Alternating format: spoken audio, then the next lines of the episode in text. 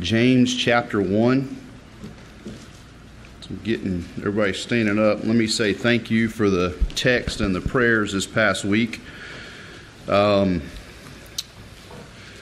I uh, was a blessing to get to get away for a little bit and spend some time with the family, but I'm not as young as I used to be. And uh, we were snow tubing last week, and you would think that's a pretty benign activity. And it is until you put an eight year old between you and you decide to go down on ice that's not really soft and you go feet first. And Ellie and I were up on the, this little hill. It, was, I mean, it is not much of a hill at all. And I'm like, you know what? Well, I'll pick the the this this the less steep the whatever the the hill that has very little slope to it to go down We'll be safe. It'll be fine. But it's not smart to go down feet first. And I'm thinking this the whole time. And so we get on, we're going down, and there's a young man at the end of the thing, and about halfway down, he's hollering at me going, Slow down, slow down, slow down. And I'm like, I can't. Like, there's literally no way to slow down. My feet are straight in front of me. If I put my foot in the ground, something's going to happen, and my leg's going to be the thing that gives. And he continued to holler at me that I was doing something wrong, and I'm like, Fine, Lord, this is going to hurt. And so I stuck my leg in, and it did no good whatsoever except to pop my uh, leg. And fortunately, the Lord was, was good. Your prayers were answered. I have just a very mild tear of the MCL. Don't have to get surgery. I'm supposed to wear a brace for about three or four weeks, and then it should heal up. And so it was a blessing. But the guy get down to the bottom. The guy goes, "I told you to slow down." And I'm like, "How do you want me to slow down? My legs hurt." And he said, I get to the bottom and he's hollering at me, and I'm like, Look, man, I just hurt my leg. He goes, Well, get out of the way. And I'm like, I don't even know if I can stand up. He goes, I don't care, get out of the way. And I'm like, like it's my son behind us. He can wait. I don't mind him waiting on me.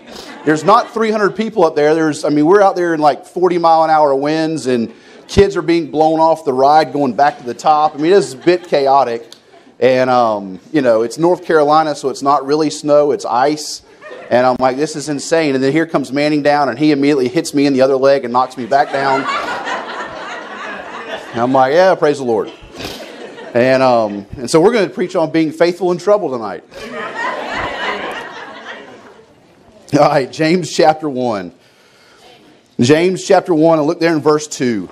It says, My brethren, count it all joy when you fall into diverse temptations Knowing this, that the trying of your faith worketh patience, but let patience have her perfect work, that ye may be perfect and entire, wanting nothing. Brother Manning, would you ask the Lord to bless the message?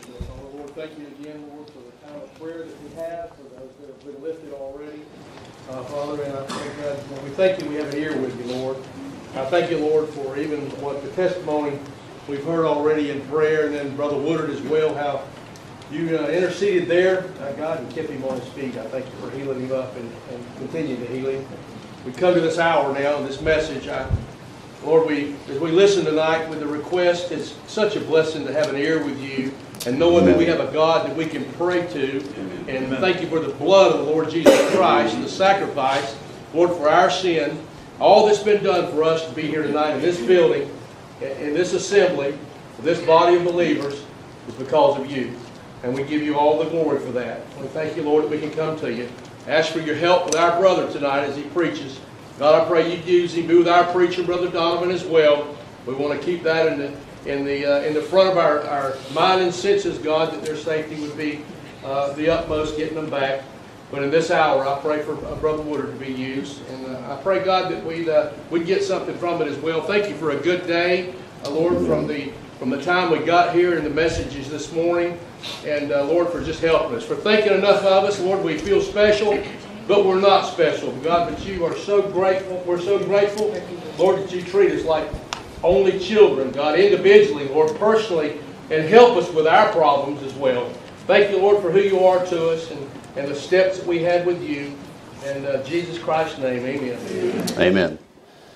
You know, I've found in my Christian life that it's not typically a catastrophic event, a rogue wave, some massive thing that gets me out of fellowship with Jesus Christ. I found that it's typically getting tired of the way, getting weary and well doing, and just kind of letting some things fall by the wayside. And I, as I've gotten older and, and had the opportunity to be in the Christian life a little bit of time, I've, I've realized that it's not that big thing that's going to get me out. It's going to be just getting routine duty, just mundane things in life, and just getting tired of dealing with all of the junk that comes along with living life. It's just the everyday routine stuff that just like, when will this ever stop? When will ever I be able to do something and not have to worry about the effect of what I'm doing? When will I be able to just think whatever I want to think and it'll be okay? And the reality is that doesn't happen in this life. There is not a retirement plan in the Christian life. The retirement plan is heaven, is eternity. But while you're here, there's a work to be done. And it doesn't matter whether you're newly saved and you just got saved in the last couple of weeks or you've been saved 50, 60, 70 years, there's still more ground to conquer. You know, I think about uh, Caleb over there in the book of Joshua, and they get into the land. And I mean, here Caleb is probably in his mid 80s when they move into the land and conquer the land. And here he is in his 80s, and you would think, you know what? He'd be happy just getting his piece of ground dedicated to him and just, you know, a little house on the hillside and live out the last few years of his life just watching the, you know, the kids and grandkids raise up and try to follow God and, and take over where he was at. And he goes, No, I'm not satisfied with that. I, hey, Joshua, if you don't mind, I want that mountain. And from what the Bible tells us, the place of that mountain, if you go look at it, it's not a little hill you just climb. It was a pretty rugged, steep place that he had to go up to traverse to get to the top of to conquer the enemy. And here he is in his 80s, and he's going, You know what? I'm not done. And I, I'm, I'm thankful for the older saints. I'm thankful for the faithfulness of the older saints because they're not falling out of the way, because they're setting a pace and they're saying, you know what, I'm not done and God's not done with me yet. And it's a blessing to have somebody out in front of me that's continuing to walk in the way, continuing to work in the way, continuing to follow Jesus Christ as best they know how to go, you know what, if they can do it, I can do it. If somebody who's 20, 30, 40 years in front of me can still stay in fellowship with Jesus Christ and still find a way to serve, then my 40 something year old body ought to be able to get up and go. And I'm not going to let them be, keep me from going. Because you know what? I've realized that my position in life, and I know Brother Sam and Brother Russell has, of where we're at, we're in the middle ground right now. We got people out in front of us and we got people behind us. And there's people in front, the people out in front of us have, have, have plowed the way, and we don't want to let them down by getting out of the way, and, and there being a void between us and the next generation. And the generation behind us isn't ready to take the, take the plow yet, isn't ready to take the sword. They're still learning, and they need us to make sure the ground stays soft so when it's their turn to plow, they don't have to work as hard as, as they would if the ground's not plowed. But that requires us being faithful. And I fear in my Christian life, and, and I, I think you fear in yours, of becoming what I call a show pony Christian. I looked up what show pony is. I've heard the term my whole life, but I was like, you know what? Let me get a definition of this. A show pony is a person who appears to perform well but has no real ability. 2 Timothy 3 5, having a form of godliness but denying the power thereof. You got show pony preachers. They can get up, they make a whole lot of sound, a whole lot of noise, and get you riled up, but when, there's, when, you when, the, when you walk away, there's no meat left on the bone. You have show pony singers who get up and they make the song about themselves instead of about ministering to other people. You have show pony teachers get in the classroom and they make the class about their reputation, not the young minds they're influencing and raising up. And then you have show pony saints who every time they show up, it's always about them. Well, I'm, I'm, in the, I'm in the ditch again. I need help. I'm in the ditch. I'm in the ditch. Well, when do you live outside of the ditch? I mean, we're going to get to the ditch in a minute. Brother Russell brought that up this morning in Sunday school. If you weren't here, you ought to listen to it. But I'm going to give you some ditch theology before it's over with.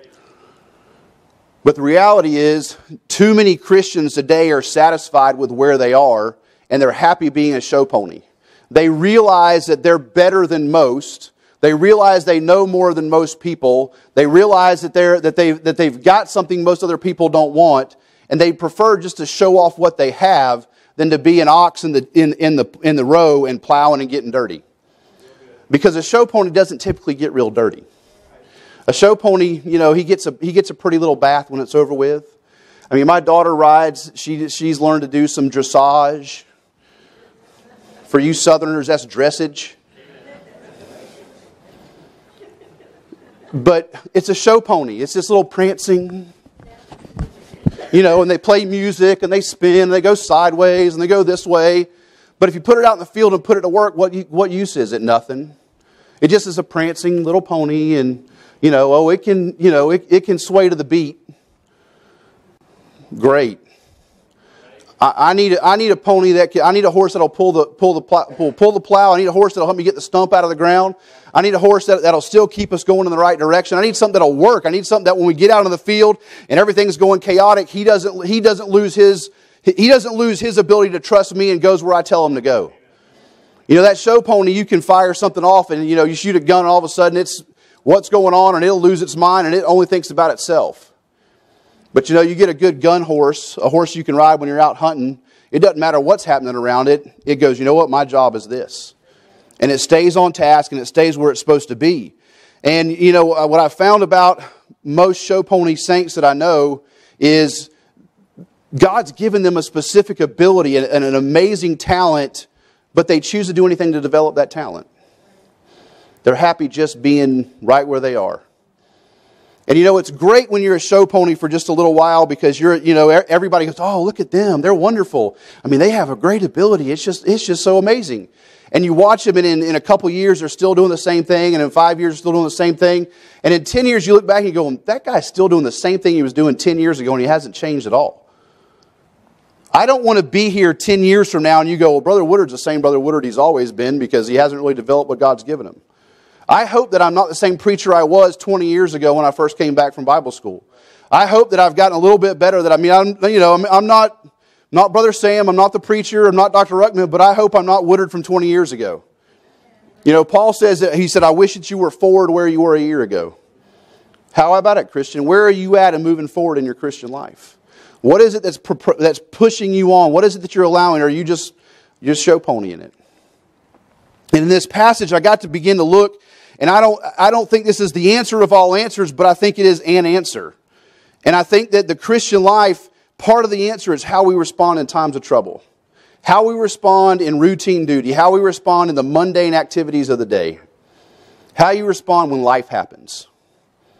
You know, Brother Sam made mention of this this morning, but the reality is when God adds something onto your plate or when something's added onto your plate, it does not mean that the other duty gets to diminish. I was coming to church, I was saved and coming to church before I got married. Just because I got married didn't mean I had to stop coming to church. And guess what? My wife and I, we were both better spouses before we had children.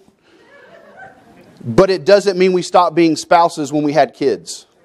We're still married, we still have responsibility to each other, but we also have the responsibility to raise the children. And then as you grow as a Christian, when God calls you to do something different, that doesn't mean you get to stop doing other things because God's given you something else. No. It means you have to continue to maintain those things and also do that as well. That's growth. You don't look at a tree and you cut off a branch that's bearing fruit because, well, he put another branch on over here. You know, hey, you go, hey, there's two branches now and they're both bearing fruit. But so oftentimes in our Christian life, we want to let go of one thing so we can have something else. And, and Brother Sam, I don't mean to contradict what he said because he's 100% right. Sometimes in our own lives, we have added things that God didn't intend for us to add, and we need to let go of those things. But there are certain things that God's put on you, and you want to dump one thing that God's given you to take something else. And that's not how the Christian life works. When God gives you something, He doesn't say, forget this and move on. Listen, this is not like where you get promoted at work and your responsibilities change from this job to another job. No, you get promoted in the Christian life, it means you still get the same responsibilities, but now you have to now you have a little bit more. Because you get a little bit more duty, a little bit more responsibility. And so in this passage, I got to looking at this and how we respond to some things, how we respond to trials in our lives will help determine where we are faithful. If you always look at trouble and go, Dad gummit, not again, there's no growth there.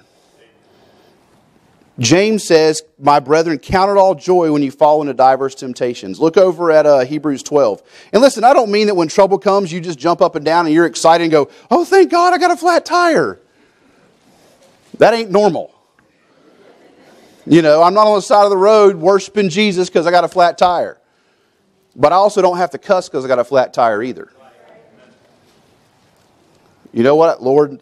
I don't know why I got a flat tire. Clearly, I needed to slow down. Thanks for reminding me I need to slow down. Praise the Lord for that. Praise the Lord, that's over with for the day. You know, I'm reminded of the illustration my granddad used to tell, used to tell about the, the guy that praised God for everything. And one morning he's coming out of the school hall, and some of his buddies were like, We're going to shake him up. And they stuck a broom handle across the door of his dorm room, and he walked out. He tripped over the door and rolled all the way down the stairs. And, they, and he, when he got to the bottom, he dusted himself off, like, Man, he's fixing to let it go now. And he stood up and he goes, Thank God that's over with for the day. That can be, that, that's the right response. Not, thank God I fell, you know, a flight of stairs and busted my head. No, it's, thank God it's over with. I don't know what I'm supposed to learn, but thank God it's over with. But in Hebrews 12, he says, look in verse uh, number 10, he says, For verily, for they verily for a few days chasten us after their own pleasure, but he for our profit, that we might be partakers of his holiness. Brother Sam mentioned this morning that passage over there. He says, Faithful are the wounds of a friend. And I got to thinking about that, and, and, the, and he also says a couple chapters before that, there's a friend that sticks closer than a brother. And, I, and in looking at this passage and, and looking back at James, I got to thinking about, you know, the Lord, the Lord certainly bore some wounds for you and I. He says in Zechariah chapter 13, What are these wounds in thy hands? And he says, Either the wounds which I, which I received in the house of my friends. We put the wounds in his hands. And it says here that he chastens us, but for our profit he chastens us that we might be partakers of his holiness. He gives you and I an opportunity to partake in the thing we can't possess of ourselves. There's nothing holy about you and I, except he lives inside of us. And he gives us a chance to be a partaker of that. He says, now, now no chastening for the present seemeth to be joyous, but grievous. Nevertheless, afterward it yieldeth the peaceable fruit of righteousness unto them which are exercised thereby. Wherefore lift up the hands which hang down, and the feeble knees, and make straight your paths. Make straight paths for your feet, lest, they, that, lest that which is lame be turned out of the way, but rather let it be healed. Follow peace with all men and holiness, without which no man shall see the Lord. Philippians 1 6 says that being confident of this very thing, that he which begun a, a, good work in you will perform it unto the day of Jesus Christ. You know what? As long as you're still having trouble, it means you're still breathing. It means there's still time to get something done for the Lord. It's never too late to start doing something for Jesus Christ. It's never too late to, to get on the right path, to go in the right direction, to be thankful for what the Lord puts on you. It's a blessing. It's, it's, a, it, it, it's, it's a reason to be joyous that, you know what, God's not through with me yet. You know what I mean? There's plenty of times when you're falling down and things are, things are just messed up, and it's like, you know what, I just want to go home and sit down. But you know what you can be thankful for? He's still working on you. You may, you may think, well, I don't know why all this is happening to me. And he goes, because there's something about you I'm trying to fix. There's something about you that, that I need. There's something in there that's, that, I, that I'm trying to show you. There's something I'm trying, and you know what? Maybe it's not even show you. Maybe it's uh, I need to teach somebody else. There's something about your character that I want somebody else to see, and I need that. I think about Joseph down there was mentioned this morning in the jail. Those two guys needed to see somebody that relied on God and not relied on their own wisdom. Those two guys got to see something that nobody else got to see. They got to see God use a man in a place that he didn't belong, he didn't deserve to be where he was, but God said, you know what? I'll use him right where I've got him. Joseph, it looks like, well, what, why do you have me in jail? Because the Lord saw two or three years down the road, there's going to be a couple guys who I need to get a message to. That's why Paul and Silas are singing in prison because there's a Philippian jailer. They don't know who he is. They don't know what's going on until the earthquake happens. And then all of a sudden, God opens the door and reveals to Paul, hey, there's, I got you in jail because this guy needs to get saved. Paul wasn't singing because he was in jail. He was singing because he knew he was right where God wanted him to be. And, folks, sometimes God wants you to be right in the middle of trouble. Sometimes God wants you to be in a place that He can use you to help somebody else. Sometimes He wants you in the place to use you to reveal something about you you, you will refuse to see. How you respond to trouble says a lot about your character. And thank God He puts trouble on you a lot of times where other people aren't paying attention because your response is not always the right response. The way you look at trouble is not always the right way. But when you mess up, you go, you know what? I didn't really do that right. Thank God nobody else was watching. But God goes, well, at least, at least you got the lesson. At least you realize I'm still using you. At least you realize I'm still communicating with you. Yeah, you messed up here, but don't worry. This classroom will come around again, and maybe we'll get it right next time. I don't know about you, but there's some classrooms in my life that have come around quite a few times, and I'm still working on the right response. Let's just say we ain't got it right yet. We ain't graduated that one. But you know what? God hadn't stopped sending me in the classroom. Well, you can't pass that one, you just quit. No. Let's, let's work on what he's good at, and then we'll bring it back around when, when we think he's ready, and we'll see how he does the next time.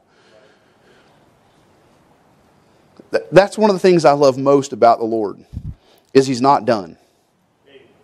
It's not over until the fat lady sings. It ain't over until I'm done breathing.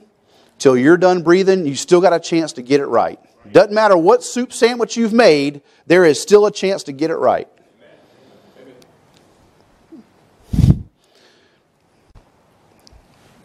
You know, it's a, uh, he says, count it all joy when you fall into, into diverse temptations. When you fall into those temptations, and those temptations are trials, tribulations, and sometimes they're temptations. But you fall into those struggles and you fall into those difficulties. You know what I found is that you have to recognize your position in order to get out of the place you're in. You have to realize he says fall. That means you're down. That means you're stuck. You're, you're in the ditch. And you know, I don't know about you, but I, uh, have had an opportunity to be in the country a little bit, to ride some four wheelers. And when I was a younger man, now Manning, close your ears, you don't need to hear this. Do what your daddy says, not what he did. But when I was a younger man, I looked for the dirt. I looked for the mud. I looked for the place to run that machine off into to see just how good I was or just how weak of a machine I had to see if I could get it stuck. I mean, I, we were in the country. Like, we had mudding competitions on Saturdays where they literally took a bulldozer and dug a hole and filled it full of water and made mud, and you tried to see who had the baddest machine to get it through. And when I was a young man, I loved it. You would just rev up, get it up on two wheels on the rear, and run it in there as far as you could, and mud goes everywhere, and it was awesome. But as I've gotten older, that don't appeal to me like it used to. I'm sitting there looking at the mud hole going, thank God I didn't die. Because sometimes when you're riding down the side of the road and you decide to run off in the ditch to just test it, you don't know there's a culvert there. And I know some guys that hit a culvert and they're no longer with us because they didn't see what was in the mud. And there's some places where I was where I probably should have hit a culvert and God moved the thing one way or the other and I didn't hit it and I missed it and the grace of God kept me out of it. But you know, I found as, I, as I've gotten older, you know, I enjoy, I, I still enjoy riding four wheelers. It's fun. But I'm happy putting the kids on the back, riding down the road, just letting the wind in your hair and, you know, just enjoying seeing things. I got Manning over there going, Dad, Dad, Dad, Dad, over there, over there, over there. No, no, no, I'm good. Because if I run this machine in there, not only might I get hurt, might you get hurt, I might have to fix this machine, and that costs money. See, when I was a young man, I could run the machine in the ditch, and it didn't really matter because I had dad to pay for it and fix it. Well, all of a sudden, dad goes, You have a job, now you get to pay for it and fix it. And then all of a sudden, it didn't become quite as much fun as it was. It was still fun, but it wasn't quite as much fun. And now it's like, man, I know what it took for me to pay to get this, and I don't really want to see it torn up at the moment. I kind of like to enjoy it for a little bit longer. But I see that in the Christian life as we get older and we get comfortable just staying on the road and comfortable just going down the road, and all of a sudden we've got some experience on us and we can see the ditch over here and we can see the ditch over here. And next thing you know, we begin to rely on ourselves. We begin to rely on, well, as long as I stay between the lines, it'll be okay. I mean, I, you know, I, there's a ditch here, there's a ditch there. Oh, they're fixing to get in a ditch over there. You begin to see other ditches in other people's lives, but you don't realize you've fallen into the ditch of pride in your own life. Because you've gotten complacent. You've gotten, well, you know, I mean, I, I, can get myself out of this. I can, you know, it's okay. I can, I can ride this ditch. It'll be all right. And, you know, and you, and, and what I've found is sometimes you fall into a ditch and you don't even realize you're in the ditch. I mean, the ditch can be comfortable. I mean, when you're down that ditch and riding and you, you know, it's, there's not a whole lot of tension. There's not a whole lot of resistance. You know, that machine begins to float just a little bit and you don't even realize you're in the ditch and you're there and you're, you know, the wheels are spinning, but you ain't making a whole lot of motion, but it looks like you're going fast to you. But everybody else around you, they're seeing you just spin your wheels and spin your wheels and spin your wheels, and nothing's really happening. I mean, you get, you get a really good mud hole or you get that thing stuck up, stuck up on a stump, you can press the throttle as fast as it'll go, and it'll spin, spin, spin, spin, spin, but you ain't going nowhere. You're just sitting there dead still and nothing's happening, but you're still stuck in the mud. And what I've realized is what I see in this passage is he says, you fall into diverse temptations. You're down, which means you have to, you have to begin to ask for help. And as American men, asking for help is like the, I mean, at least Southern American men, you just don't ask for help. I'm willing to help other people, but I don't need your help. I'm good.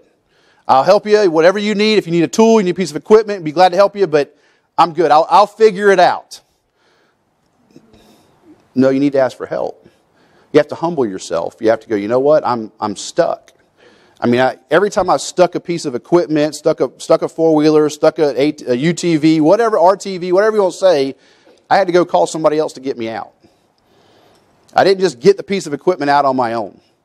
There was a few times in a little couple of small mud holes I could pick it up and set it over and get on some good ground, but for the most part, every single time I had to call somebody else and ask for help. And you know what I find in the Christian life? We begin to rely on ourselves and we get ourselves out of the ditch instead of trying to ask God to get us out of the ditch. Look over at James 4.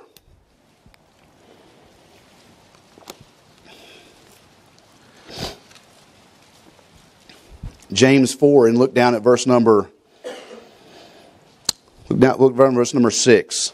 He says, But he giveth more grace. Wherefore he saith, God resisteth the proud, but giveth grace to the humble. Submit yourselves therefore to God, resist the devil, and he will flee from you. Draw nigh to God, and he will draw nigh to you. Cleanse your hands, ye sinners, and purify your hearts, ye double minded. Be afflicted and mourn and weep. Let your laughter be turned to mourning and your joy to heaviness. Humble yourselves in the sight of the Lord, and he shall lift you up.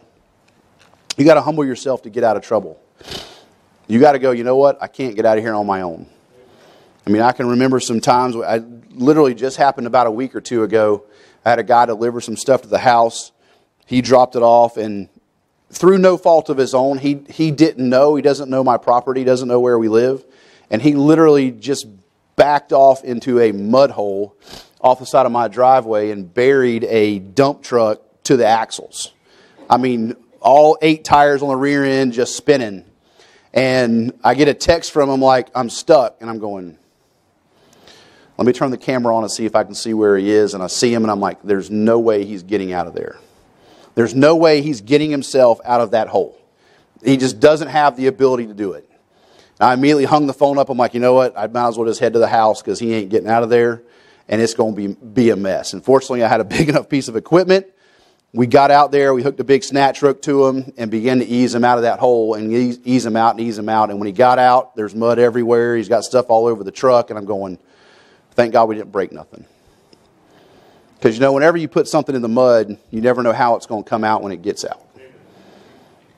And once it gets out, then you got to figure out how you're going to clean up all the mess. And you know, sometimes it's just spraying a little water on it and getting the dirt off. Sometimes it's replacing a rear axle. Sometimes it's replacing something else, fixing a flat tire. You never know what it is.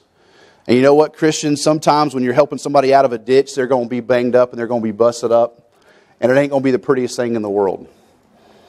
But if you'll turn over to turn over the Lord, He'll wash them off. He'll heal them up. He'll give them what they need. If you'll turn yourself over to the Lord, He'll heal you up. He'll, he'll fix you up, and He'll give you what you need, and He'll get you out of the ditch. But you got to humble yourself. You got to go, I need help. It's like when the Lord went to the blind Bartimaeus and goes, What do you need? Clearly, the Lord knew what the guy needed, but he wanted to know Bartimaeus do what he needed. Same thing with the lepers. The Lord wanted to know, hey, what do you want from me? We make me made whole? The Lord, the Lord, Lord sees your problem. He's all knowing, sees all of it, but He needs you to recognize you've got a problem and you need help. Because that's part of humbling yourself is going, you know what, Lord? Here's what I see, here's the problem, and I don't really know how to fix it right now. And you know, there, there's it's a blessing because there's times in your life the Lord will times in life you're stuck in the ditch and the Lord will send somebody to help you get out, and there's times that you get to help other people get out of the ditch. But you have to hand over authority to the Lord. He says in uh, 1 Corinthians 10:13, "But God will with the temptation provide a way of escape." You have to rely on him to show you the way. You can't find your own way. Because what you think is the right way may not always be the right way. What you think is the easiest path, the easiest path out of the ditch may not be forward, it may be backwards. But you have to rely on Him because He's seeing what you don't see. And you have to go, you know what, Lord? I'm here. Whatever direction you think is best, I'll go that direction. You have to give up authority in your life. You can't make any. You can't make the decisions. You have to go, Lord, which way? What's? How do I get out of here? But you know, not only is it a response, not only is it a recognition, there's remember the benefit of this. Go back to James chapter 1. He says, knowing this, that the trying of your faith worketh patience. I don't know about you, but trials cause you to slow down. When trouble comes, you have to stop and take it, take it, take stock of what's happening, look at the trouble and go, okay, how am I going to get out of this mess? It's like when I hurt my knee this past week. I didn't.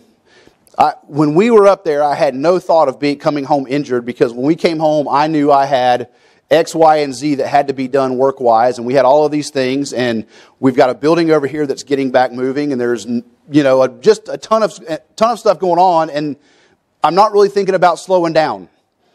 The, my idea of sitting at a desk for eight hours and accomplishing the little things was not something I really thought about as a necessity. We've got multiple projects going in different places. We're starting things in different cities. And I'm like, why in the world am I needing to sit down? Because the Lord had some things He needed to get me to slow down and see so that I'm not running so fast I miss a turn out in front of me. That I'm not running so fast I, I miss the next step or I, I miss something that's going on. And Christian, sometimes God just sends a trial your way because you're running so hard, you're running so fast you just got to slow down and take stock of where you are. You know, preacher uses the illustration about the motorcycle about going slow. It's a great illustration. Anybody can ride that motorcycle in a straight line and fast. That thing will almost begin to balance itself where you can just take your hands off of it, put it on cruise control, and it'll run down the middle of the road if it's running fast. But when that thing's going slow, all of a sudden your weight shifts a little bit this way or this way, and that machine begins to shift a little this way or that way and you begin to make the errors where you're out of balance begin to show themselves. And sometimes in the Christian lives, it's just showing, showing, slowing down. Sometimes turn over, turn a couple pages over to 2 Peter chapter 1.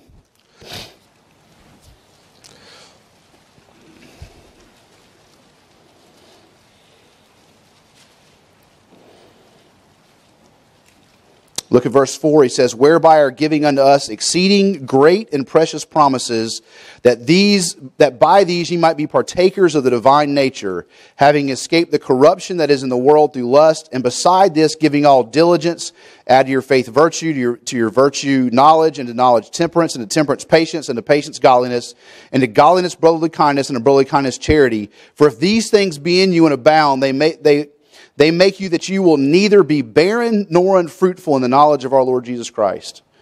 Sometimes trials reveal what needs to be pruned off, reveals what needs to be cut out of the way. You've heard me tell the illustration before. My dad grows some pecan trees.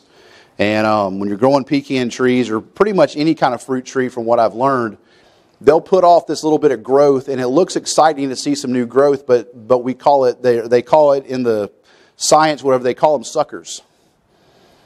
It's a little, it's a little, it's a little limb that shoots out off the side. It's not really up in the main growth of the tree. It's somewhere down lower on the trunk, and it shoots out and it sprouts. It gets these really pretty leaves, and sometimes it'll be four or five branches.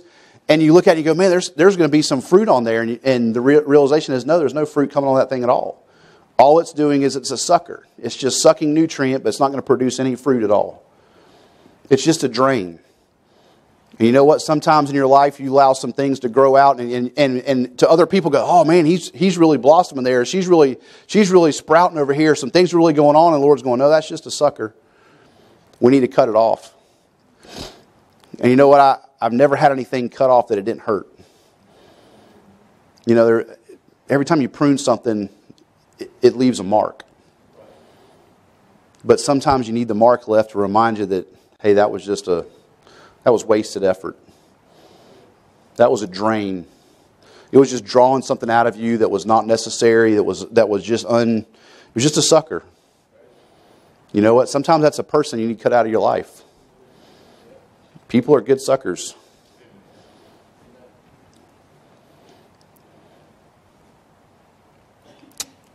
James chapter 1, back to verse 4, he says, But let patience have a perfect work in you, perfect work, that you may be perfect and entire, wanting nothing.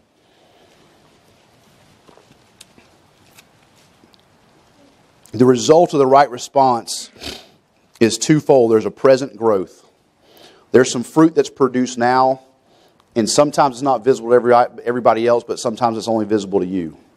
Look over at Hebrews chapter 5. Turn just a couple more places. Hebrews chapter 5.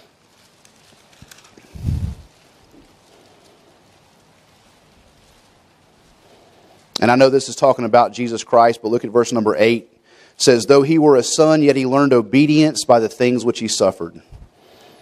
We can learn to be obedient. You can learn to go, you know what, not my will, but thine be done. You can learn to pray the prayer that Jesus prayed in the garden and say, Lord, not my will, but thine be done. Turn over to Philippians chapter 3. Philippians chapter 3. You learn to be obedient.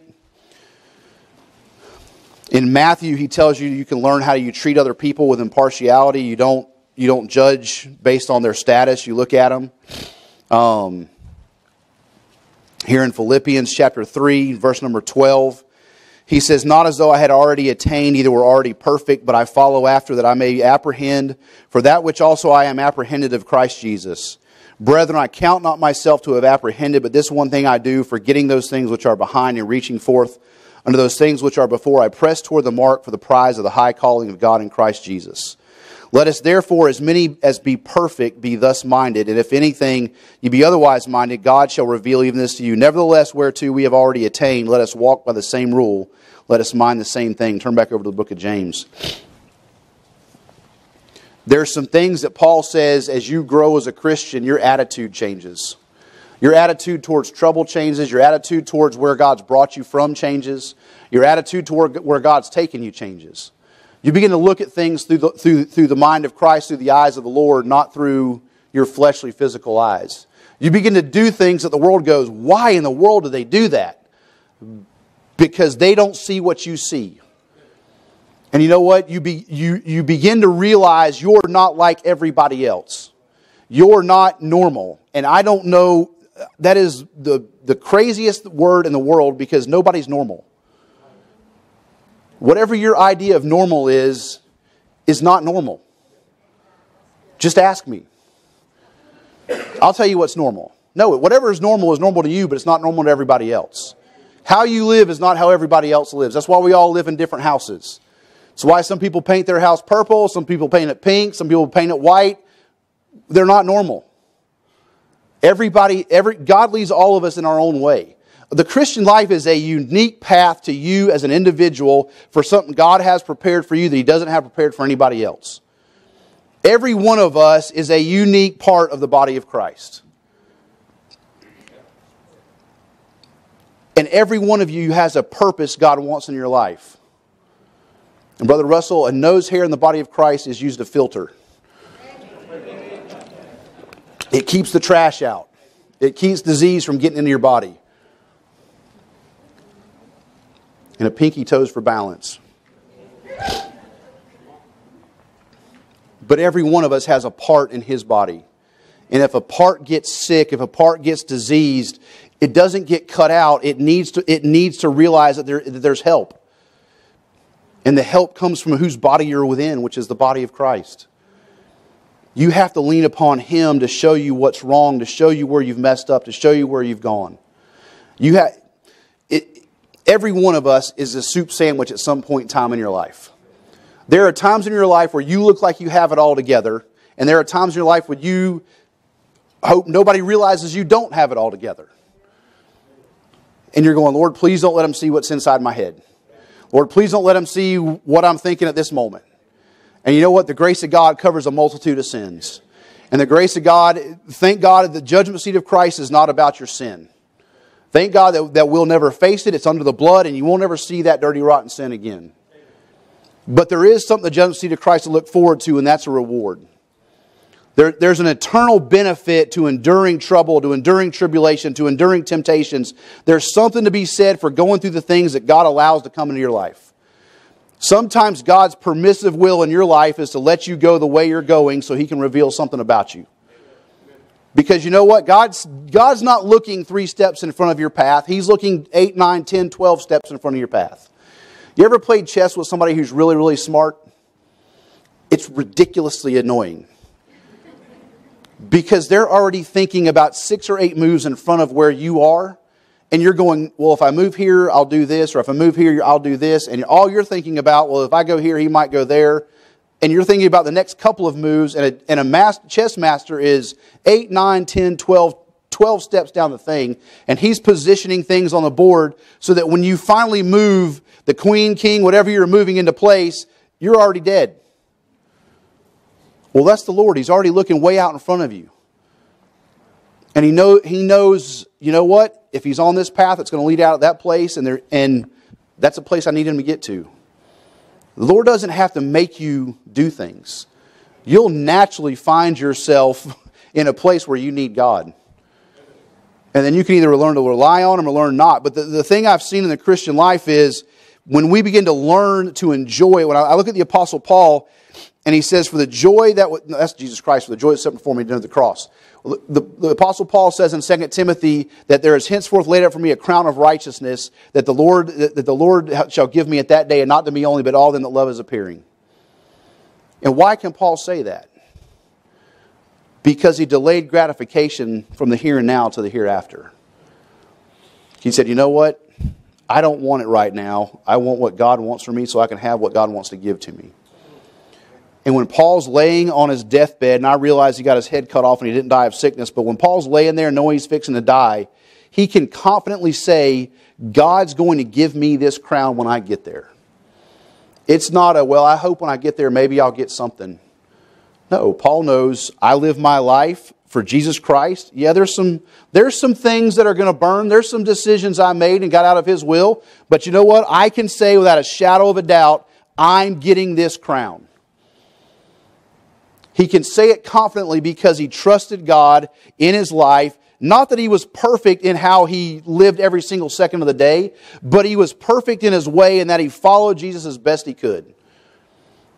And he's, he's not perfect when, when James says here that you're perfect, entire, wanting nothing. That means you're, you're where God wants you to be. Not that you're sinless. It's not sinless perfection. Sinless perfection doesn't happen until you get to heaven. Our job right now is to just walk in the way and go, Lord, what do you have for me today? That lamp sits out in front of you, it reveals for you the next step.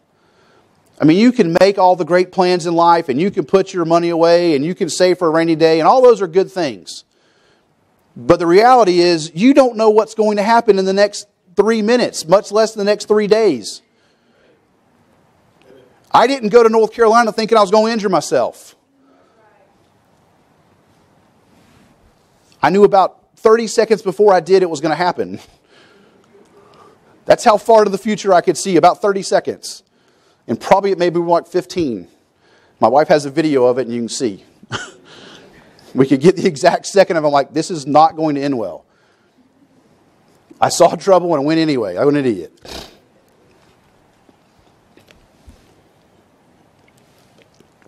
But Paul saw where he was headed, and he knew the reward he had declared for him. The uncertainty in what you're going to get at the judgment seat of Christ is because there's uncertainty, there's uncertainty in how you've lived your life. You're uncertain now because you know you've leaned on yourself more than you've leaned on the Lord. You know, we were, Manning and I were, um, I guess Ellie was there too. We went to this place uh, called the Mast General Store in up there in North Carolina. Pretty cool old general store kind of thing. Something from something before my time. Um, had RC cola and moon pie all through all, moon pie all throughout the store. I mean, just wrapped together. You know, get an RC cola, you get a moon pie. Like it, you know, just just how it is. And I mean, those are good. I had those when I was a kid. But this was a general store. I mean, they had this. They had the little nuts and bolts that you pulled out, the scale you weighed them in. You know, and, and the kids loved because you bought candy by the pound, and you know they had the old scale hanging from the ceiling, and you dump the candy in it to see how much you got, and you know you tell your kids a half pound, and they put three pounds, and you know, and you're having no, you have to dump that out, and you know we got the old the old bottled cokes and the old bottled, you know, uh, what what is the Dr Pepper two nine and ten or something. Um, I don't forget what that anyway, but they had Dr. Pepper in the bottle. They had all those kind of different things. And it was a pretty cool place. But on the far side of it, they had a knife shop. They had all of these knives in the display cases. And I'm, I'm walking in there and I'm looking at them and I'm like, you know what? This is, this is a pretty impressive knife, knife collection. I mean, they were selling them. You could buy knives and those kind of things. But it got me thinking until you take the knife out of the case and use the knife, you don't really know how good the knife is. As long as that knife stays in the case, it's just a it's a pretty knife. It's just a piece of wall art. It's a dust collector, it's a knickknack. It has no value until it's taken out of the case and put to use. And I got to thinking about that in my Christian life. I don't want to just be a piece of wall art. I don't want to be a show pony. I want God to use me, and if I wind up muddy when I get there, I wind up muddy. But at least I'll know God used me. At least I'll know He tried me, He showed me where I was weak, and He, and he, and he did some things to me. You know what? Uh, listen, I, I love a good sharp knife, but a knife every once in a while gets dull. And it has to go back on the stone, and you have to sharpen the knife. Sometimes in your Christian life, you get dull, and guess what? You got to get back on the stone and let God sharpen you again. Sometimes you got to let the Lord go. You know what? We need to shave a little off here. We need to shave a little off here. Sometimes it's just a leather strop and he knocks a little thing and he gets, and he gets the, the edge back straight and you're good to go. Sometimes it's, you know, some 8,000 stone and just a little bit here and there, just get a little shine back on it. And then sometimes it's the grinding wheel and there's sparks flying and everything's going on because you've beat yourself and, you know, banged it into the wood and you've tried to cut granite with it and whatever else. But at the end of the day, a knife is only as good as what it's used for. And if it's never put to test, it's of no value whatsoever. And Christian, God puts you and I to the test to see what we're made of.